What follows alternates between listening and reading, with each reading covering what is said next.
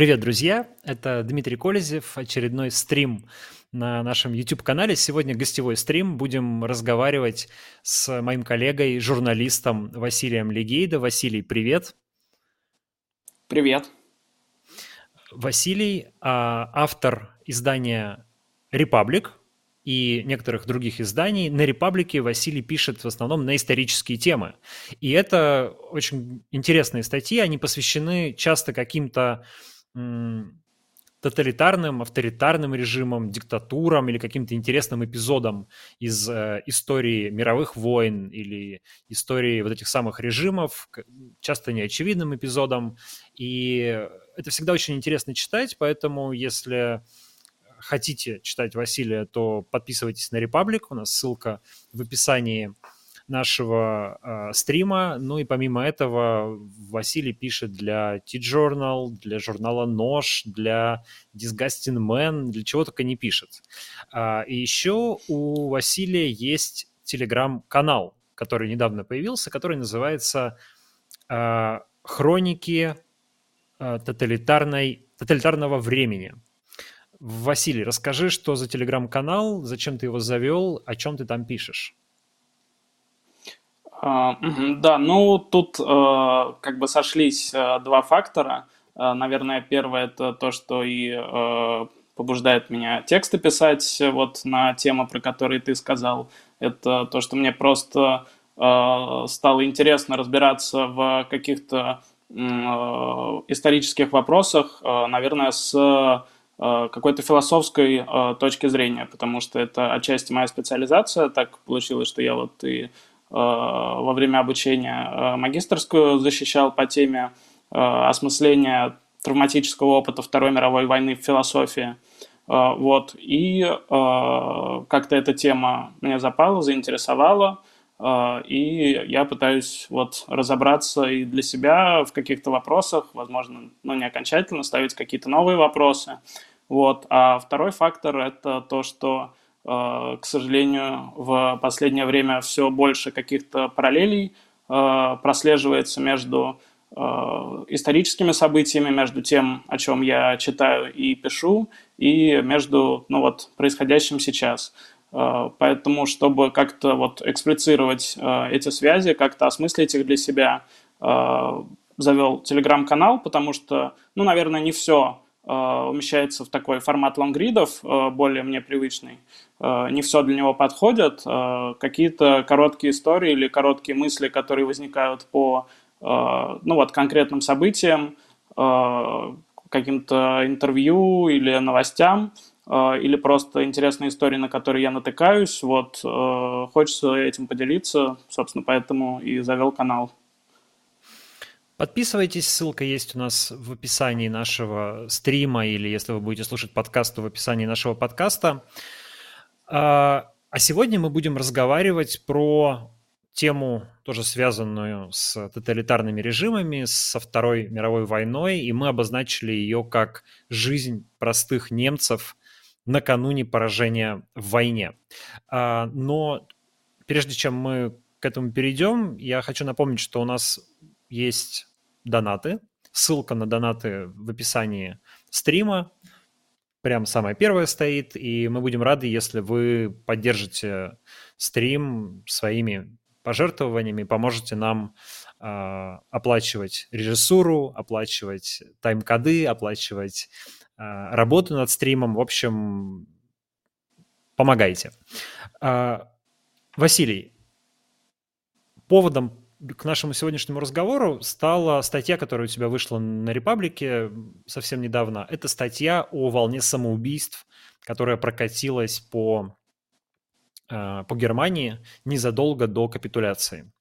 Давай начнем как раз с этого сюжета. Расскажи, пожалуйста, что это за э, эпидемия самоубийств, насколько она была масштабной и кого она коснулась. Коснулась ли она именно лидеров нацистской партии, или это было какое-то более широкое явление?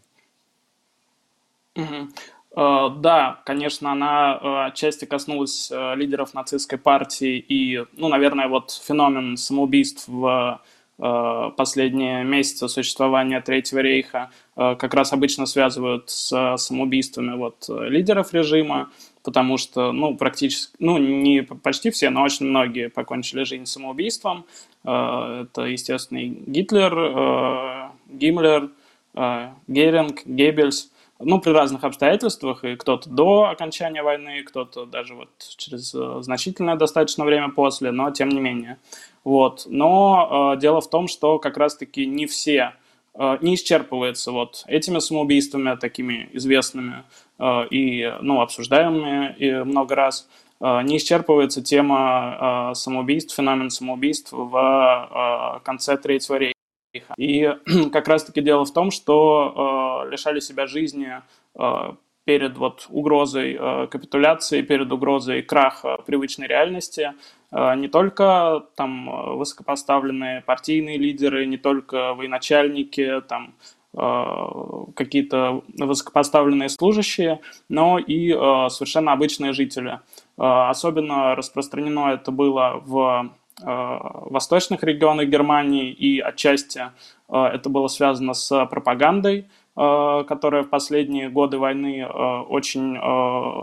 Ну вот, одной из сквозной, сквозных тем пропаганды было страх перед тем, что сделают с немцами, в том числе и с обычными немцами, Э, советские войска, если война будет проиграна, если они сдадутся и, собственно, окажутся в руках э, врага. То есть э, рисовал, рисовался такой образ варваров с Востока, которые будут бесчинствовать, уничтожать все на своем пути. И, соответственно, чем ближе становилось поражение, чем ближе подходили советские войска к немецким поселениям, городам, тем паника распространялась э, среди населения. И вот один э, особенно обсуждаемый случай в городе Деммен, э, довольно небольшом, где меньше 20 тысяч человек было население, город в, как раз в Восточной Германии, откуда при отступлении войска вермахта взорвали э, три э, моста, сходившихся в этой точке, и, собственно, практически отрезали пути к бегству для местного населения. И вот перед угрозой, охваченной страхом перед советскими войсками, ну, источники разнятся, но точно не меньше 600 человек, а некоторые говорят, что и до 1000, вот буквально за несколько дней в конце апреля, начале мая 1945 года покончили с собой, ну, буквально накануне э, входа советских войск в город э, и э, сразу после. Иногда это действительно было связано с насилием по отношению к немцам, к женщинам, которые, ну, собственно, получали физическую, психологическую травму. Иногда это было связано с какими-то другими причинами, но вот люди совершенно разными способами, в разных обстоятельствах там убивали все свои семьи, выходили навстречу к советским солдатам и пытались, ну вот сначала в них стреляли, потом пытались покончить с собой, вот, и это получился такой не локальный феномен, а практически национальный, в том смысле, что происходило это очень э, во многих городах, но, опять же, с разной степенью интенсивности, и э, феномен оказался довольно такой неочевидный для осмысления, потому что не во всех случаях вот все сводилось к этому страху перед варварами с Востока, как советскую армию рисовало Министерство пропаганды, иногда это была просто неспособность вот принять а, то, что привычный мир, который выстраивался на протяжении а, более чем 10 последних лет, ну, оказался на грани уничтожения. Иногда это был страх за близких, которых пришлось бросить как раз на Востоке, судьба которых была неизвестна и, скорее всего, плачевна, и люди не могли этого вынести, лишали себя жизни.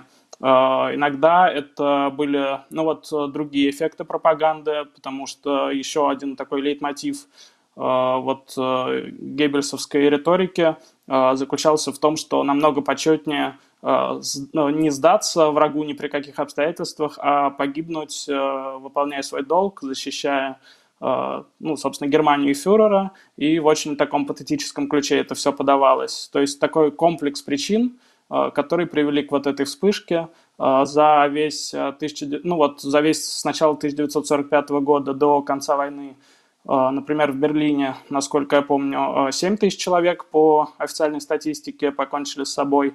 Ну, это беспрецедентно высокие цифры, хотя вспышки происходили начиная с 1943 года, когда ситуация уже ну, плачевно складывалась для Германии в разных городах. Так что вот происходила такая ну, можно сказать, эпидемия, хотя спорят, уместно ли это слово. Вот волна самоубийств такая прокатилась по Германии.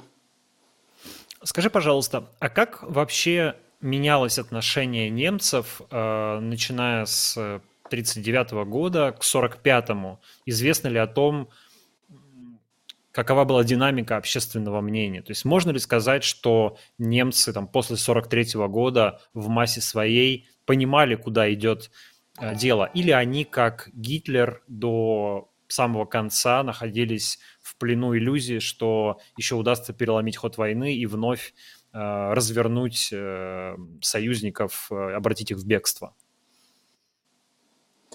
Э, на самом деле многие-многие понимали, и э, даже ну вот, в догонку к предыдущей нашей теме э, были случаи, когда там чуть ли не в середине 43 -го года тоже люди в письмах объяснялись там со своими супругами, с возлюбленными, что не могут представить ситуации, при которой война закончится благополучно для Германии, и не могут представить, как они будут выживать в этом новом мире, где их судьба абсолютно туманна, и тоже поэтому Э, решали лишить себя жизни, но, конечно, не все так думали.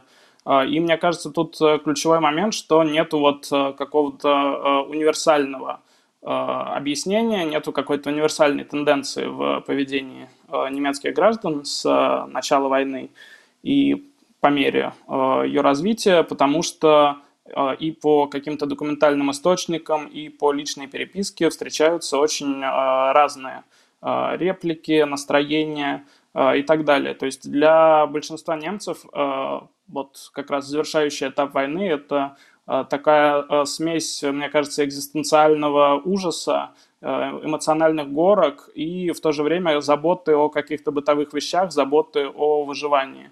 Потому что э, мало кто вплоть вот до самого конца войны ставил там для себя э, такие же какие-то вопросы и цели э, идеологические, Э, этой войны как э, верхушка нацистской Германии. Э, в основном, да, людям было приятно, когда вермахт одерживал легкие победы, победным маршем шел по Европе в начале войны. Но чем дальше развивались события, чем хуже все складывалось, тем больше людей беспокоили какие-то ну, совершенно обычные вещи, на каких условиях закончится война, конечно, и как они будут жить дальше, и как им выжить сейчас.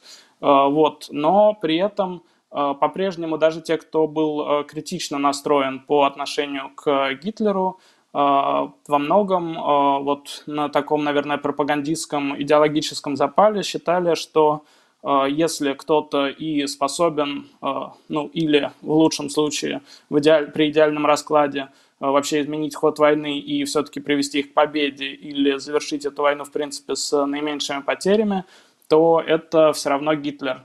Э, и тут, э, ну, вот такой поворотный момент, на мой взгляд, и хороший пример вот такого отношения немцев.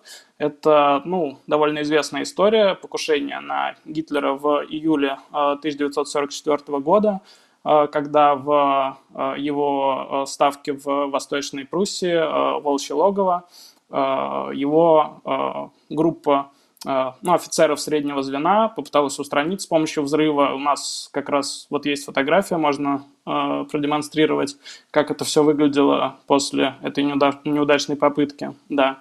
Но по стечению обстоятельств никак, ни Гитлера не убили, ни переворота не, не произошло.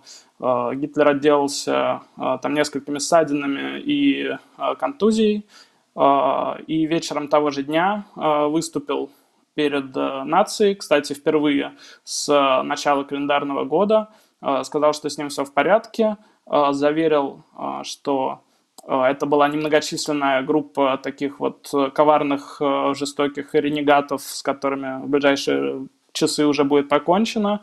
И тоже вот в таком патетическом духе нацистской пропаганды сказал, что это лишний раз его убедило вот в предназначении который ему сама судьба предопределила. И почему это примечательно? Потому что Э, вопреки вот э, возможным ожиданиям, что такая, э, такое событие как-то всколыхнет общество, заставит задуматься, что может действительно история вот нацистской Германии, история Германии под руководством Гитлера должна подойти к концу.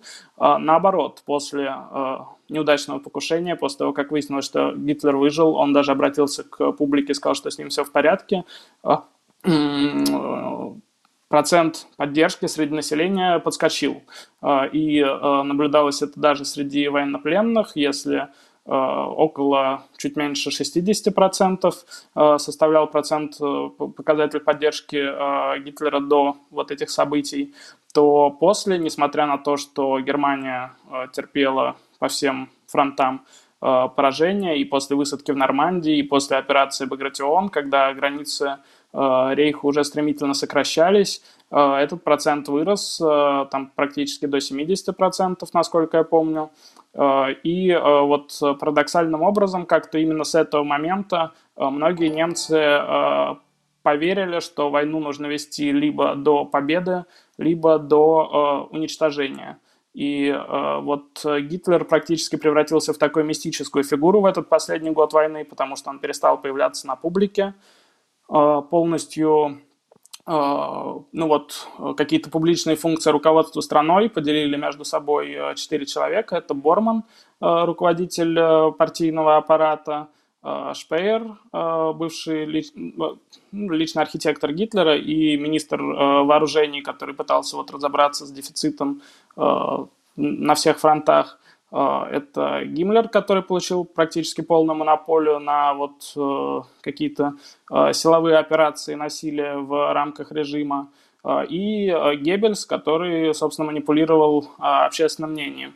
А Гитлер превратился вот практически в такого незримого лидера, на которого надеялись, и который вот стал таким именем, от которого ждали или решительных действий, или вот тоже такая распространенная риторическая фигура э, в то время была, что у него должен быть припрятан какой-то туз в рукаве, который он э, в решающий момент достанет и всех спасет. То есть не было такого момента коллективного осознания нации, что все идет куда-то не туда, что войну нужно срочно заканчивать или сдаваться. Это был такой вот комплекс разных совершенно эмоций, переживаний, связанных и с пропагандой, с одной стороны, со страхом перед э, советской армией, с другой стороны, э, страхом, в принципе, перед э, тем, что происходит с близкими у людей, и с тем, как, с неопределенностью насчет того, как вообще закончится война. Вот.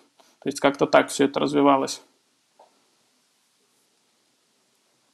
Скажи, но получается и после завершения войны далеко не все немцы сразу по, по щелчку вдруг поняли, что Гитлер был ужасным злодеем, что э, творились чудовищные вещи, что нация облажалась по полной, и э, тут же не принялись каяться. То есть я правильно понимаю, что, в принципе, то поколение, которое, при котором война заканчивалась, э, это поколение, в общем, так и не, ну, во многом так и не э, осознало какие беды натворила э, Германия, не осознала там, зло гитлеризма в полной мере. И только следующее поколение немцев уже э, как-то смогло отрефлексировать эти вещи. Или нет? Э, ну да, это вообще отдельная тема, как развивались события после э, войны, и ты действительно прав э, в том смысле, что а, для многих немцев было совершенно неочевидно осмыслять э, войну а, так, как мы ее осмысляем сейчас.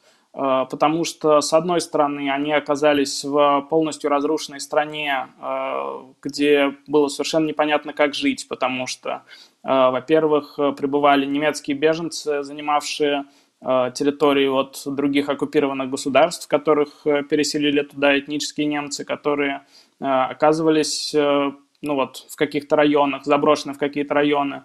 А, другие немцы, которые жили в Германии, тоже были вынуждены бежать, когда а, только вот в области, где они проживали, вошли союзники. А, это была невероятная путаница. И сам факт того, как страну разделили после окончания войны, зона оккупации и еще факт того, как обходились с немецкими пленными, обходились с ними, в общем, так, что принудительно в обход конвенций и соглашений заставляли участвовать в каких-то строительных сельскохозяйственных работах, как и со стороны Советского Союза, так и со стороны там, Америки, э, Великобритании, Франции. Э, для многих немцев э, жертвами в первую очередь выступали как раз вот они сами и их близкие, например, там те солдаты, которые вернулись домой только там, через 2-3 года после окончания войны, или вообще не вернулись, потому что умерли в плену, заболели, или там скончались от ран и так далее. И большинство немцев, даже тех немцев, которые, ну, а таких было уже много к тому времени, которые знали о и бесчеловечном обращении с пленными со стороны самих нацистов, и э, о преступлениях против евреев, для них эти темы как бы оставались на втором плане, потому что у них, во-первых, были насущные проблемы, э, во-вторых, они действительно не видели себя виноватыми э, в том плане, что они просто жили, они жили свою обычную жизнь э, все эти годы, э, в то время как э, политики занимались политикой. И вот э, именно в этом плане произошло такое Э, разотождествление. Э, обычные немцы не отождествляли себя с преступлениями режима, они э, или действительно обвиняли уже Гитлера в, в целом, в том, куда зашла Германия, или так вот локально говорили о каких-то ошибках, совершенных руководителями, и э, в этом плане для э, многих немцев главной трагедией были там, не совершенные режимы преступления, не какие-то э, аморальные поступки со стороны их самих и их соотечественников, а главной трагедией было то, как э, закончилась война. То есть то, что они проиграли ее и проиграли таким образом, э, как это произошло. А, как раз-таки это казалось, это было для них личной драмой, а, трагедией и а, тем, что они пытались пережить в те годы. И поэтому как раз-таки вот проект с теперь тем более печально известным названием денацификация получился очень противоречивым в том смысле, что там, например, в 1947 году по сравнению с 1946 намного больше вырос э, показатель э, среди опрошенных жителей Германии, э, среди тех, кто считал, что национал-социализм – это хорошая идея, которая была плохо реализована. То есть если в 1946 году это там было, допустим, ну да, это было около 60%, нет, около 50%, то как раз-таки в следующем году этот показатель подскочил. И, ну, то есть не наблюдалось никакой позитивной динамики, э, наверное, того, что мы могли бы назвать позитивной динамикой в осмыслении вот произошедшего со стороны э, немцев. Э, наоборот, многие начинали вот относиться к своей судьбе больше как к трагедии, чем к тому, что происходило, собственно, в годы самой войны. Потому что первые годы после войны для э, большинства немцев э, сложились хуже, чем, э, собственно, ну, сама война, за исключением там последних месяцев или лет.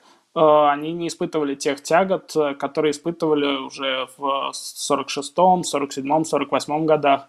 Вот, поэтому действительно совсем не очевидно было вот какие-то темы совсем не очевидно были коллективной ответственности, коллективной вины, очень многие открещивались от них и э, как-то действительно начали осмыслять это по-другому уже э, следующие поколения, которые, ну или были совсем маленькими тогда, или уже родились после этого. И мне кажется, что еще один важный момент – это то, что все-таки в 1945 году оставалось еще много немцев, которые помнили события Первой мировой войны. И возвращаясь к теме пропаганды, э, одним из э, таких распространенных пропагандистских тропов было э, то, что важно не дать повториться исходу той войны, важно не дать повториться Версальскому договору с его унизительными условиями, и важно не дать повториться вот такой, такая конспирологическая теория была об ударе ножом в спину, о том, что тылы предали Германию, которая тогда на самом деле была близка к победе в Первую мировую войну. Важно биться до самого конца. И вот в в каком-то смысле они действительно это сделали, потому что э, бились даже тогда, когда уже было ясно, что война проиграна. Э, но э, для них вот э, эта трагедия была не меньшей трагедией, чем тогда, потому что э, они снова оказались в ситуации полной неопределенности, они снова терпели там унизительный раздел территорий, э, были вынуждены выплачивать репарации – Э, и так далее. И для многих, э, вот, наверное, на уровне каких-то э, исторических ассоциаций, это действительно совершенно точно было вот национальной трагедией, в первую очередь Германии, а не других стран, которые с ней воевали. Скажи, а существовало ли в гитлеровской Германии, ну вот уже в, после 1939 года, после 1938 года, то есть уже в поздней гитлеровской Германии, а, были ли какие-то диссиденты, люди, которые сопротивлялись режиму, могли ну, как-то высказывать свое недовольство или несогласие? И, или все было настолько э, уничтожено, и все были настолько запуганы, э, в том числе концлагерями, что в самом немецком обществе никакого сопротивления происходящему не было? Ну или, по крайней мере, оно Нет, не могло безусловно, проявиться. было. Угу. Угу. Оно было, но оно, э, скажем так, не принимало эм, никакого, а, никакой организованной э, формы и таких масштабов, как это происходило на оккупированных территориях. Это тоже часть проблемы, с которой Германия сталкивалась все плотнее ближе к концу войны, потому что сопротивление и в Чехословакии, и в Польше, и во Франции. Э, Все это требовало там ресурсов и людских, и материальных, которыми на тот момент э, уже, которые на тот момент уже находились в дефиците. А в самой Германии э, протест был, но обычно он принимал форму отдельных акций. Тут самый известный сюжет, наверное, это движение «Белая роза», и Софи Шоль, вот известная его участница, в общем, это студенты, которые распространяли антивоенные листовки, которые э, говорили о том, что эта война э, Германии не нужна и, в общем, пагубно влияет э, на всех участников, призывали ее закончить. И, собственно, их поймали по доносу, и они были казнены в начале 43 года. Вот, это такая, наверное, самая известная история. Э, была еще история в 43 году, когда жены, э, э, формально считавшиеся вот арийками в расовой системе нацистской Германии, жены евреев, которых до тех пор не трогали, именно потому что они вот женаты на арийках. В 43 году тоже, когда депортации и террор против евреев активизировались, их мужей задержали, и э, отправили в пересылочный пункт в Берлине на улицу Розенштрассе, откуда потом, э, вероятнее всего, э, сослали бы в, депортировали бы в концлагеря жены и другие родственницы этих людей. Вышли на улицу, вышли на Розенштрассе и скандировали, чтобы им рассказали, что происходит с их мужьями, чтобы их отпустили, а, и как э, вспоминали вот, ну, непосредственно участницы тех событий, что э, с одной стороны на тот момент они уже настолько отчаялись в э, попытках что-либо изменить, что даже угрозы там что по ним откроют пулеметную, пулеметный огонь, э, их не испугали, они продолжали э, скандировать. Э, с другой стороны, тут сыграла свою роль тоже такая идеологическая штука, что с самого начала прихода к власти нацистов очень часто повторялось, насколько чистокровные арийцы важны для Германии, какую расовую ценность они несут. И поэтому Э, собственно, Министерство пропаганды и Геббельс э, в тот момент понимали, что если расстрелять там несколько сотен женщин, ариек посреди города, то вот это действительно может ну, совершенно негативным образом сказаться на позициях режима, который так тогда переживал там после проигранной Сталинградской битвы не Э, лучший, мягко говоря, период. Вот. И э, удивительным образом, как беспрецедентное событие, большую часть практически всех э, этих мужчин выпустили, освободили. То есть это тот случай, когда протест сработал, причем протест ненасильственный. И действительно уже среди тех немногочисленных евреев немецких, которые дожили вот спокойно, без депортации до конца войны, практически 100%, 90 с чем-то процентов, это были те, кто женат или замужем вот на немце не еврейского происхождения. То есть это стало так, так, таким вот спасением для них. А по поводу протеста, ну вот иногда это принимало Э, форма покушений, которые, тем не менее, окончились все неудачно.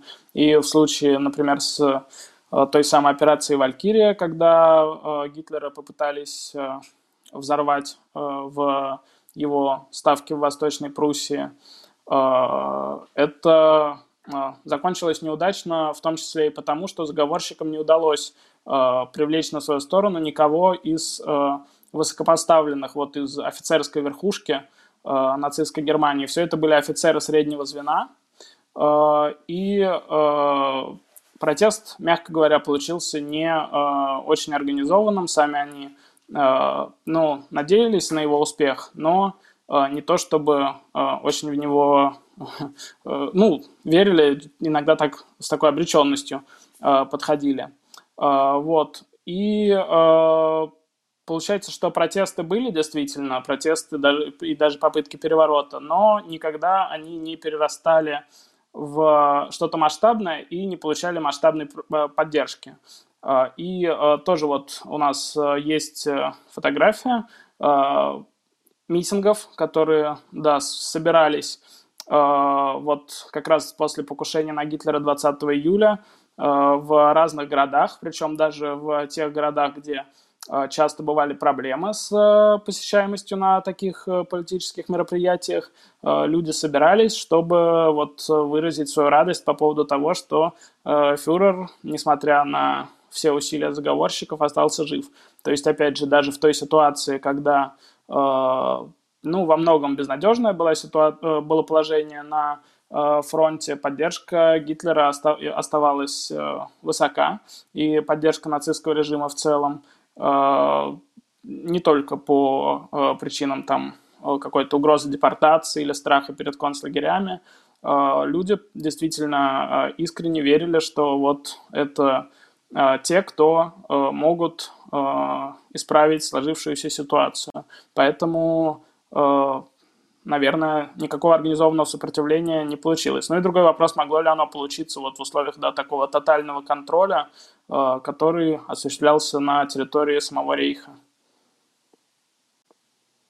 Скажи, а те люди, которые выступали против войны, имели антивоенные взгляды, есть ли примеры, когда кто-то из них после войны добился, ну, какого-то, не знаю, карьерного или политического роста по этим причинам? А, потому что сейчас многие люди, которые выступают против войны, они тешат себя мыслью, что вот когда-то война закончится, э, режим падет, и тут мы скажем, а, вот мы вам говорили, что все это э, страшное преступление, и окажемся как бы на коне, ну, там, не знаю, морально, политически, кто-то, может быть, даже думает карьерно, потому что э, ну, должно же прийти время, когда как-то общество ну, не знаю, не отблагодарит, ну, оценит там тех людей, которые сегодня выступали против войны. Так вот, немецкое общество как-то э, людей оценило, которые выступали против войны. Они получили какие-то бонусы или преференции или как, какие, какие-то преимущества после войны или нет? Э, ну, мне кажется, как раз вот исходя из того, о чем мы раньше говорили, э, что э, оставалась сильна поддержка вплоть до конца войны нацистского режима и даже после окончания войны люди осмысляли в первую очередь те события как трагедию немецкого народа, а не как какую-то там общеевропейскую, общемировую трагедию. Как раз-таки непосредственно вот то поколение послевоенное и даже поколение людей, которые родились Э, прямо перед э, приходом нацистов к власти, там это поколение на стыке 20-х и 30-х годов, э, проникнутое тоже этой идеологией, они не отказались резко после поражения в войне от своих взглядов и, соответственно, не произошло такого возвышения и повсеместного национального признания тех, кто наоборот был против нацизма. Но, тем не менее, э, я уж не знаю, насколько это можно э, привязать вот к такому э, признанию вот с точки зрения общественного мнения, но э, были э, люди, вот в том числе представители интеллектуальной элиты, которые э, как раз осмысляли все это уже понятно с негативных позиций, как э, пример Э, тоталитарного и преступного режима, и э, которые э, ну, вот в, в значительной степени стали известными культовыми фигурами именно благодаря этому. Ну, самый известный, наверное, пример – это Ханна Аренд, которая, кстати, в 49-м, побывав в Германии, как раз-таки высказывала удивление по поводу того, что далеко не все немцы жаждут ну, как-то повиниться и осмыслить вот этот травматичный опыт а, не только с позиции жертвы. А, это, например, тоже философ а, Карл Ясперс, который был женат на еврейке и который в годы нацистского режима потерял из-за этого должность в университете. Он, как и Аренд после войны, много писал как раз о понятиях коллективной вины и коллективной ответственности – а, и ну, в значительной степени это а, как раз такая а, одна из самых важных частей его творчества, его работы.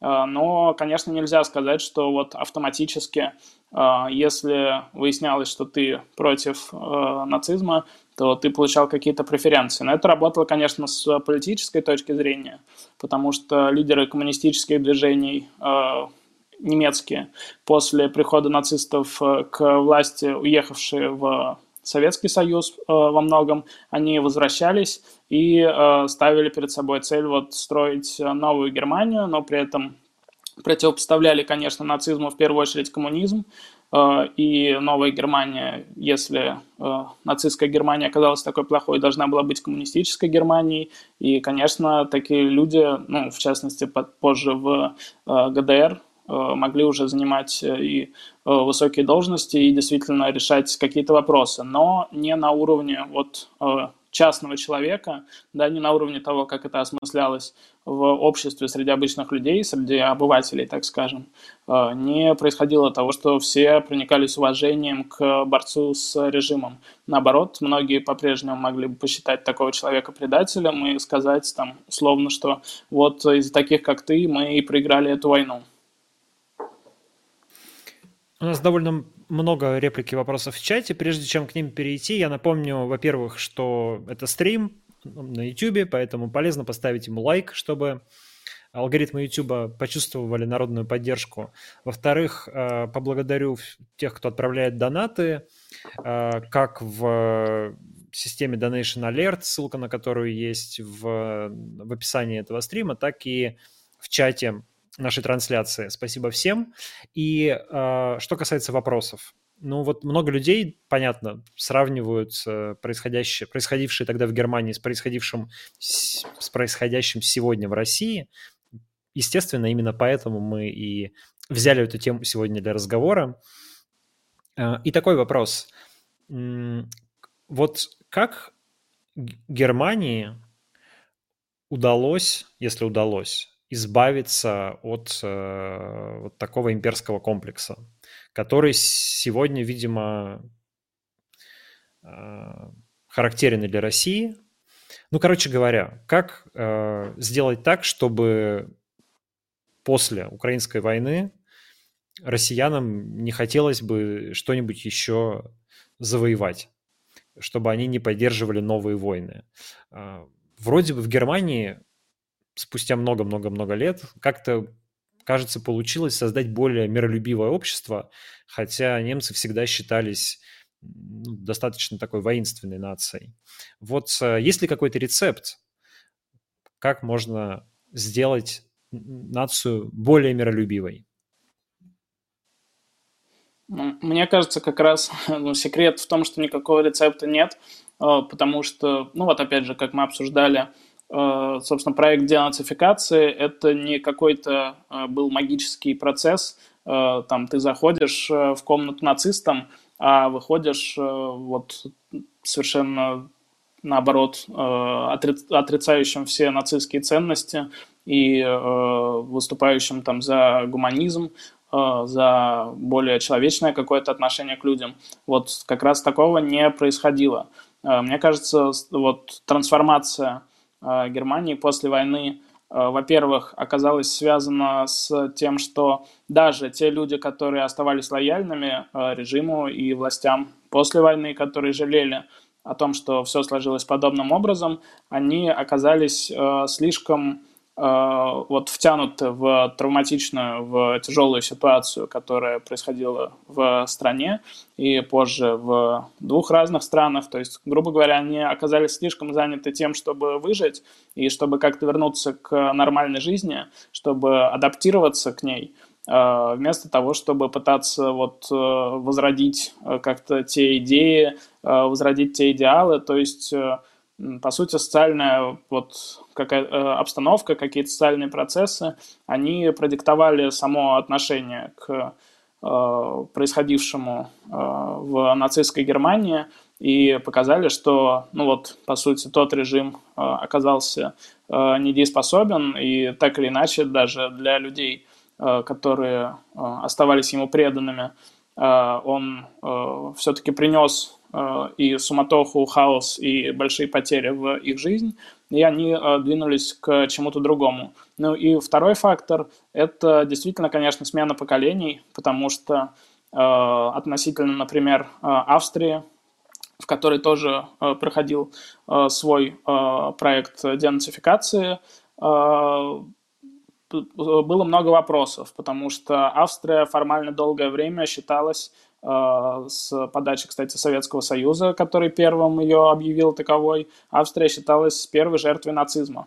Э, то есть Австрия э, считалась страной, которую вот преступным образом нацистская Германия оккупировала. И сами австрийцы осмысляли себя именно с этих позиций. То есть они не признавали себя во многом э, с участниками тех преступлений, потому что значительная часть населения э, поддерживала э, нацистов, наверное, подавляющая часть населения, а значительная часть работала в нацистских структурах, в СС, в гестапо, многие отправлялись служить, но, тем не менее, австрийцы долгое время осмысляли себя в первую очередь как жертв.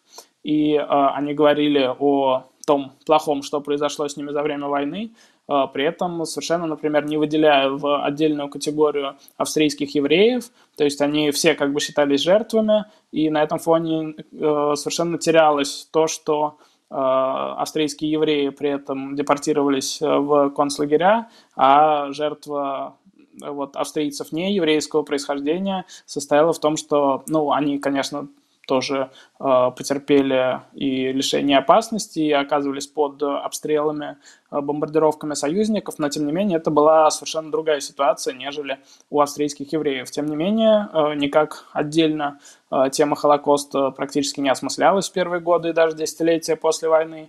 И в этом смысле тоже нельзя сказать, что проект э, денацификации в Австрии получился каким-то ультрауспешным и решил много вопросов. А настоящие изменения начались э, в 80-х, когда действительно произошла смена поколений, и когда люди, э, не участвовавшие непосредственно в тех событиях, не наблюдавшие за ними, которые не находились в плену идеологии и которые не чувствовали себя как раз такими жертвами, э, пострадавшими от нацизма и от э, союзников, уничтожавших их страну. Вот когда появилось поколение людей, которые смогли э, за счет того, что они не участвовали в этом напрямую, посмотреть на ситуацию более нейтрально, тоже поработали с источниками и так далее, Э, произошло ну вот какое-то освобождение от э, этого исторического бремени, скажем так. Э, ну и, в общем, в Германии э, получилось примерно так же, потому что хоть это официально так и не подавалось, но, как мы не раз уже сегодня говорили, э, немцы тоже э, считали себя жертвами произошедшего. То есть это э, время и э, время смены поколений – и необходимость э, вот, э, решать какие-то другие вопросы э, в условиях того, что режим, в который они верили, которому они были преданы, развалился и оказался, собственно, не то что преступным с их точки зрения, а неспособным обеспечить нормальное существование. Скажи, помимо известного Нюрнбергского трибунала, насколько я знаю, в, в Германии прошло огромное количество судебных процессов, в том числе знаменитый суд над судьями, суды над врачами там, и так далее. А, а каким наказанием вообще приговаривали бывших, ну, скажем, функционеров нацистской партии, ну, не самого высокого звена, да, то есть мы знаем, что высокопоставленных нацистов приговорили к казни, кого-то к длительному тюремному заключению, а, что касается вот каких-то более мелких нацистов, какие наказания им полагались? Или они вообще могли избежать наказания? И, и как это было? Да, ну тут э, в первую очередь, наверное, нужно говорить о э, политической обстановке, которая уже складывалась в мире после э, Второй мировой, потому что даже до конца войны союзники, э, которые боролись вместе против нацистской Германии, по отдельности уже думали о том, как будет существовать мир э, после поражения Германии, когда стало ясно, что она проиграет. Э, собственно, свелось все к тому, что э, Советский Союз, как оплот коммунизма, будет, как это происходило и раньше, противостоять капиталистическому миру, то есть США и Великобритании. Собственно, после войны начинается то, что Черчилль называет э, железным занавесом. Э, и э, в этих условиях власти новых стран, хозяева этих территорий, их больше интересует как раз как выстраивать дипломатические отношения, как бороться друг с другом за превосходство, как отвоевывать свои позиции, чем то, чтобы привлечь к ответственности вот всех-всех-всех, Э, кто так или иначе участвовал в функционировании э, нацистского режима. Потому что, э, с одной стороны, это было обусловлено практической необходимостью, потому что действительно, если отлавливать всех, кто так или иначе там условно регулировал пути, по которым отправлялись поезда с депортированными евреями в концлагеря, то в Германии практически не осталось бы народу, потому что, ну вот, так или иначе, многие не совершая преступления напрямую и не желая совершать никаких преступлений, оказывались в этом замешаны. И, конечно, если поставить такую цель, их тоже можно было бы привлечь за это к ответственности. Но ничего такого не произошло, и, а, наверное, это даже сработало с перегибом в другую сторону. Э, потому что многие, кто действительно участвовал в преступлениях совершенно осознанно, и э, надзиратели концлагерей, и офицеры гестапо, э, либо получили возможность после войны сбежать, пользуясь так называемыми крысиными тропами, то есть перевалочными пунктами, обычно так или иначе Э, приводящими их э, в Южную Америку, э, либо остались в Европе и совершенно спокойно существовали даже под своими именами десятилетиями, находили новую работу, работали на ней, вели обычную жизнь, но некоторых из них в итоге удавалось э, добиться, чтобы призвали к ответственности. Это происходило, там, могло происходить в 70-е, в 80-е, причем это было сопряжено с огромными бюрократическими трудностями, потому что, там, например, э, власти э, в ФРГ уже не хотели заниматься там поиском э, преступников 40-летней давности. Они как бы оставили эту тему в прошлом, и у них на повестке были уже другие вопросы. Но вот были так называемые охотники за нацистами. Это, э, вопреки, наверное, тому, как это показывают иногда в фильмах, это не какая-то тайная организация была, это были отдельные люди, которые часто плохо относились друг к другу, но которые вот из личного энтузиазма или пострадав от нацистского режима или по политическим убеждениям, находили нацистов, преследовали их и добивались, например, того, чтобы их экстрадировали из Э, стран Южной Америки, что было очень сложно, в, опять же, бюрократическом плане, э, в Германию или во Францию, где их судили за преступления, совершенные во Франции. Но это действительно какие-то серьезные случаи. То есть это люди, непосредственно участвовавшие в э, преступлениях режима, в убийствах, в пытках, в терроре и так далее. А э, действительно, если говорить о каких-то функционерах э, там мелкого звена, а, то эти люди даже после того, как их арестовывали и задерживали в первые годы после войны, а, имели все шансы вернуться к нормальной жизни. А, обычно это были не очень крупные сроки или их освобождали досрочно. То есть такие люди могли, например, там, к 50-му году уже выйти на свободу и тоже вести совершенно нормальное существование. Там, даже если они Э, в душе. Опять же, доказательство того, насколько спорный и неоднозначный этот проект денацификации, даже если такие люди в душе оставались э, преданы э, фюреру, нацистскому режиму, отсидев там, например, два года в британских лагерях для интернированных, они возвращались в общество, и, ну, как бы никого особо не беспокоило, э, там, они за коммунистов, или за нацистов, или э, за американцев и так далее. То есть э, общество продолжало функционировать, э, в общем, уже независимо от того, каких взглядов придерживаются те или иные люди, э, потому что э, многие пытались забыть об этом, многие пытались как-то двинуться дальше, даже люди, которые Э, не участвовали в этих преступлениях, и для них эта тема как бы отошла на второй план. Интересный вопрос от нашего зрителя Вика.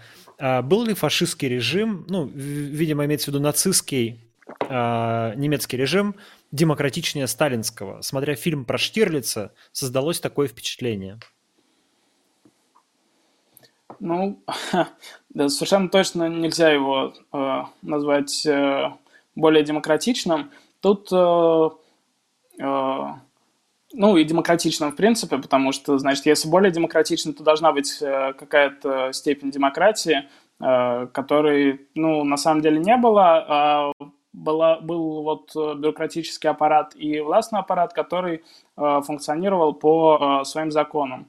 Э, например, Э, вот одним из тоже таких э, идеологических э, штампов нацистской пропаганды, там еще до прихода к власти и в первые годы после прихода к власти, была необходимость отбросить вот мелкобуржуазную христианскую мораль и установить ну вот какую-то новую мораль, мораль сильных в духе социал-дарвинизма, то есть мораль государства, которое показывает свою силу, свое превосходство над другими государствами, но тем не менее Э, это э, не всегда так работало. И во многом э, нацистская Германия, как и положено, как это и происходит с тоталитарными государствами, э, зацикливалась на контроле вполне себе вот в духе э, той же христианской морали.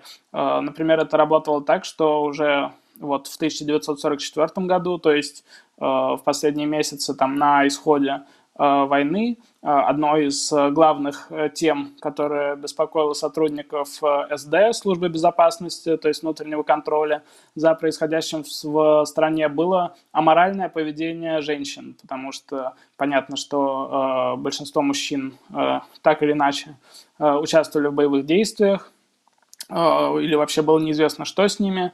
И, э, в общем, распространи... Э, ну вот, э, начался такой процесс, который нацисты, нацистские функционеры обозначали развратными действиями, и за которые женщины преследовались, и там их могли, например, лишить содержания, которое полагалось семье э, ушедшего на фронт, или их могли даже отправить в исправительное учреждение. То есть даже перед лицом такой катастрофы, когда, по идее, там, да, каждый человек на счету, и нужно бросать все силы на вот какие-то э, усилия в тылу или на фронте, на производстве, э, происходила вот тоже такая стандартная, достаточно и э, показательная для тоталитарного режима штука, что он должен э, контролировать все сферы жизни. И даже в абсолютно экстремальных обстоятельствах он продолжает пытаться это делать. То есть никакой свободы тут не было даже в плане того, там, э, с кем э, ты хочешь завязать отношения, э, это обязательно должно было контролироваться государством. Ну и Э, в принципе, это работало так на протяжении вот всего периода э, нацистской Германии. Тут в чате э, один пользователь спрашивает, просит рассказать, как США фашистов спасала. Была какая-то история, когда Соединенные Штаты спасали фашистов? Э, ну да, я догадываюсь, о чем может идти речь. Была такая э, операция «Скрепка», насколько я помню, она называлась. Ну вот, один из примеров, можно сказать, такого спасения э, нацистов, это когда э, массово ученых, э, которые, ну, собственно, занимались разработками э, производства, э, ой, разработками оружия, какими-то научными разработками в нацистской Германии, э, вывезли в США, Э, несмотря на то, что там, например, э, они заведовали лабораториями, где совершенно точно использовался э, принудительный труд, где использовался труд заключенных концлагерей. Вот эти ученые ну, не были никаким образом привлечены к ответственности, они участвовали в многие в космической программе США и, э, ну вот тоже, как мы обсуждали по поводу ответственности, э, совершенно спокойно жили э, и проживали свою жизнь в Штатах, получали позже награды за как раз-таки большой вклад в космическую программу. И ну вот таким образом это и работало, опять же, что власти стран-победителей э, были к тому времени больше сосредоточены на том, э, как э, налаживать жизнь после войны, как вести гонку вооружений в случае США с Советским Союзом, чем там, чтобы восторжествовало правосудие или там, чтобы сделать все в соответствии с какими-то моральными принципами.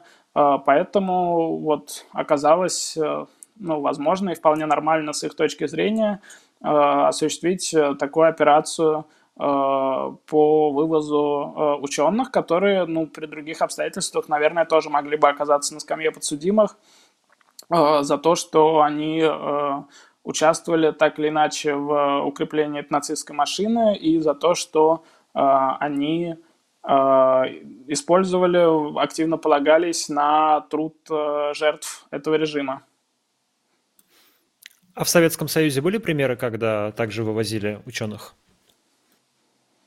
Э, насколько я знаю, да, но не, не берусь подробно рассказать, потому что не углублялся вот именно в этот аспект.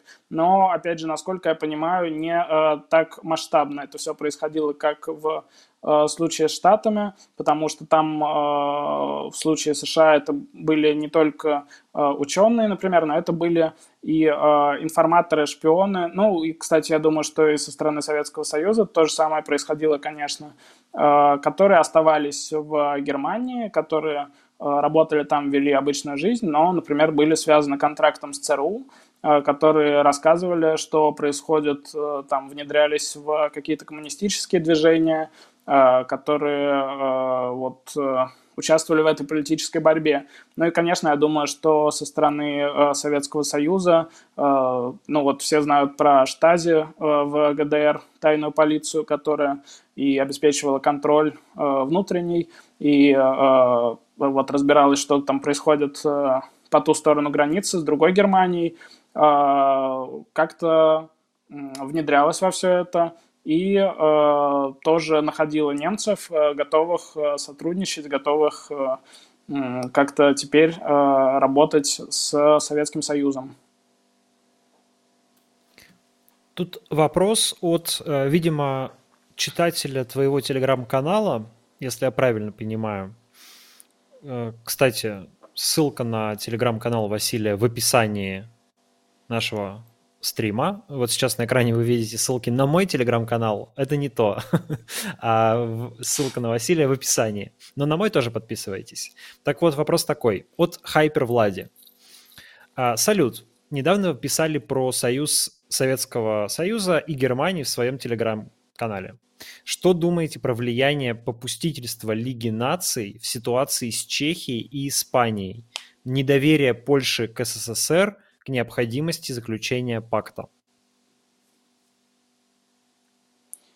А, так, ну тут, конечно, много вопросов, и можно сказать, что тема для отдельного стрима, но э, есть ощущение, конечно, тут э, надо разбираться и писать, и действительно, спасибо, эта тема тоже для отдельных постов в канале. Э, есть ощущение, что так или иначе совершенно разные организации, с, э, представители разных э, политических идеологий и режимов Э, их действия косвенно или напрямую привели к тому, что произошло вот в конце 30-х, то есть привели к тому, что началась Вторая мировая война. И, конечно, там со стороны Англии и Франции можно сказать, что это вот политику умиротворения, то есть неготовность дать отпор сходу Гитлеру и такое удовлетворение, вот как раз распаление его имперских амбиций, которые привели к тому, что сначала не хватило одной Судетской области, э, потом не хватило уже всей Чехословакии, потом не хватило Австрии и так далее. Вот, э, опять же, со стороны э, Советского Союза, по сути, тоже можно сказать, что проходила политика умиротворения, но другая, вот тоже, как я писал в канале – Э, она была там отчасти связана с тем, что э, советская армия э, была просто не готова вступать в прямое противостояние с Германией, и в тот момент могло показаться более выгодным заключить вот это перемирие, хотя обе стороны понимали, с какими оговорками вообще это происходит. Но так или иначе, и Лига наций показала себя Э, недостаточно эффективным вот регулятором каких-то э, международных отношений. То есть можно сказать, что в целом международное сообщество оказалось не готово к расцвету диктатур, который произошел в 30-е годы. Э, это уже видно на примере Италии, которая в, еще до того, как нацистская Германия начала предпринимать вот какие-то активные попытки к расширению территорий, Э, на примере Италии, которая вторглась э, в Африку, которая э, по сути, обзавелась колониями, и ее как бы объявили агрессором, но за этим ничего не последовало, никаких вот решительных мер, которые могли бы сдержать и предотвратить последующие события. Ни в ходе там той же гражданской войны в Испании, ну, в которой тоже не так уж просто Э, определить, э, кто э, прав, кто виноват, в том смысле, что если пытаться регулировать это с каких-то международных позиций, то террор там осуществляли, осуществляла и одна сторона, и другая, но э, факт в том, что вот в итоге тоже установилась диктатура, и, по сути, международное сообщество никак не смогло э, этому помешать. Э, вот, поэтому тут, наверное, такое э, стечение обстоятельств и просто э, неготовность вот к такому э, к, такому социальному процессу, э, к такому социальному тренду, можно сказать, на установление э, диктатур в Европе в первой половине 30-х годов и в 20-е годы, э, потому что вот тоже, как я писал недавно, и в Венгрии с 20-х годов существовал авторитарный такой практически диктаторский режим, и в Австрии, и, в общем, это как тоже эпидемия, распространилась. Э, но э, как разбираться с этим и как останавливать эту эпидемию, никто толком не представлял, и многие страны были больше сосредоточены на каких-то локальных вещах, на какой-то локальной выгоде, чем на том, чтобы вот обезопасить себя так в долгосрочной перспективе. Наверное, последний вопрос сегодняшнего стрима, он будет не про прошлое, а про настоящее. Скажи, как специалист по э, авторитарным и тоталитарным режимам, как ты оцениваешь сегодняшний российский режим? Вот как он смотрится на фоне всех диктатур и тираний, про которые ты читал и писал? А, ну, наверное, э, тут, опять же, я не буду говорить там условно, что Современная Россия – это точь-в-точь -точь, там копия нацистской Германии, например, или франкистской Испании, да, потому что, ну, понятно, что это уже как минимум совершенно другой исторический период, и э, какие-то идеологические вещи э, отличаются, и э, в целом э, как бы мир изменился.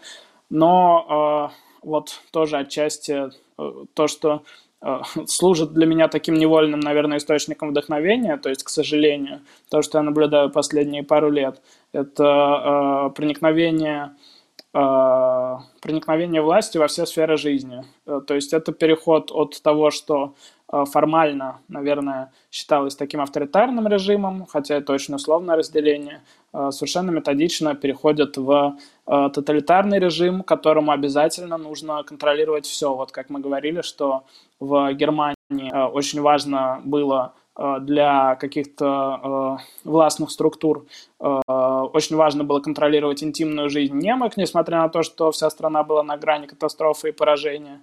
Точно так же в современной России, там, например, очень важно какого комика ты смотришь, или чтобы ты случайно не посмотрел что-то, Э, что противоречит э, официальной риторике властей. Э, и это проявля... еще вот один такой аспект, да, который говорит об ужесточении, ожесточении режима, это то, что контроль не всегда проявляется в том, что напрямую как-то касается властей.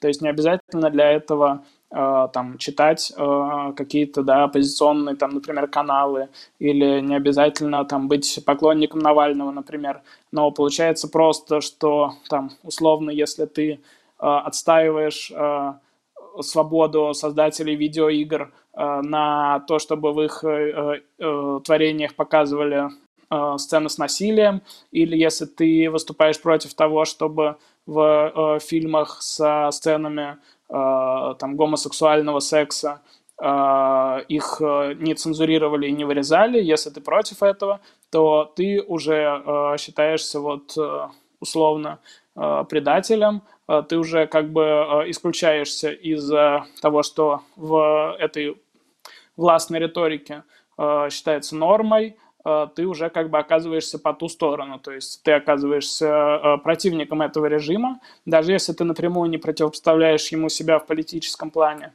И вот это как раз очень э, тревожный симптом, но даже не симптом уже, потому что это происходит прямо сейчас, того, что власть контролирует буквально все, не ограничиваясь только политикой, Э, там не ограничиваясь только тем, что непосредственно ее касается, а цензурируя там, э, опять же, все от э, шуток про Вторую мировую Э, до э, обсуждения каких-то спорных моментов в советской истории, э, которые, опять же, формально напрямую не касаются и никак не ущемляют Россию сейчас, потому что это все-таки другое государство, но, тем не менее, современные власти объявляют вот монополию на все сферы. И на то, как мы воспринимаем, например, Советский Союз, и на то, как мы воспринимаем творчество, Э, и на то, как мы воспринимаем искусство, ну, на наши личные отношения и так далее. Василий, спасибо тебе за твое время. И я благодарю всех, кто... Спасибо, что смо... позвал. Смотрел... Спасибо всем, кто смотрел наш эфир. Я отдельно поблагодарю людей, которые отправляли донаты. Игорь, Кей, э, Аноним, Зевс, Марина, спасибо вам большое за донаты. Спасибо тем, кто пришлет еще донаты. Обычно что-нибудь еще приходит после стрима. Ваши деньги пойдут на то, чтобы сделать стримы чуточку лучше. А, мы сегодня разговаривали с Василием Легейда, с журналистом, автором замечательных текстов, в том числе на исторические темы, про диктатуры, про тирании. Эти тексты публикуются в издании «Репаблик», и если вы хотите читать эти тексты, а они достойны этого, то я приглашаю вас подписываться на Republic, ссылка в описании нашего стрима, ну и подписывайтесь на телеграм-канал Василия, тоже ссылочка будет в описании. Василий, еще раз тебе большое спасибо за этот интересный час. Ждем твоих новых спасибо. статей спасибо, в Репаблике и в, и в других изданиях. Угу, спасибо, пока. Пока, пока, друзья.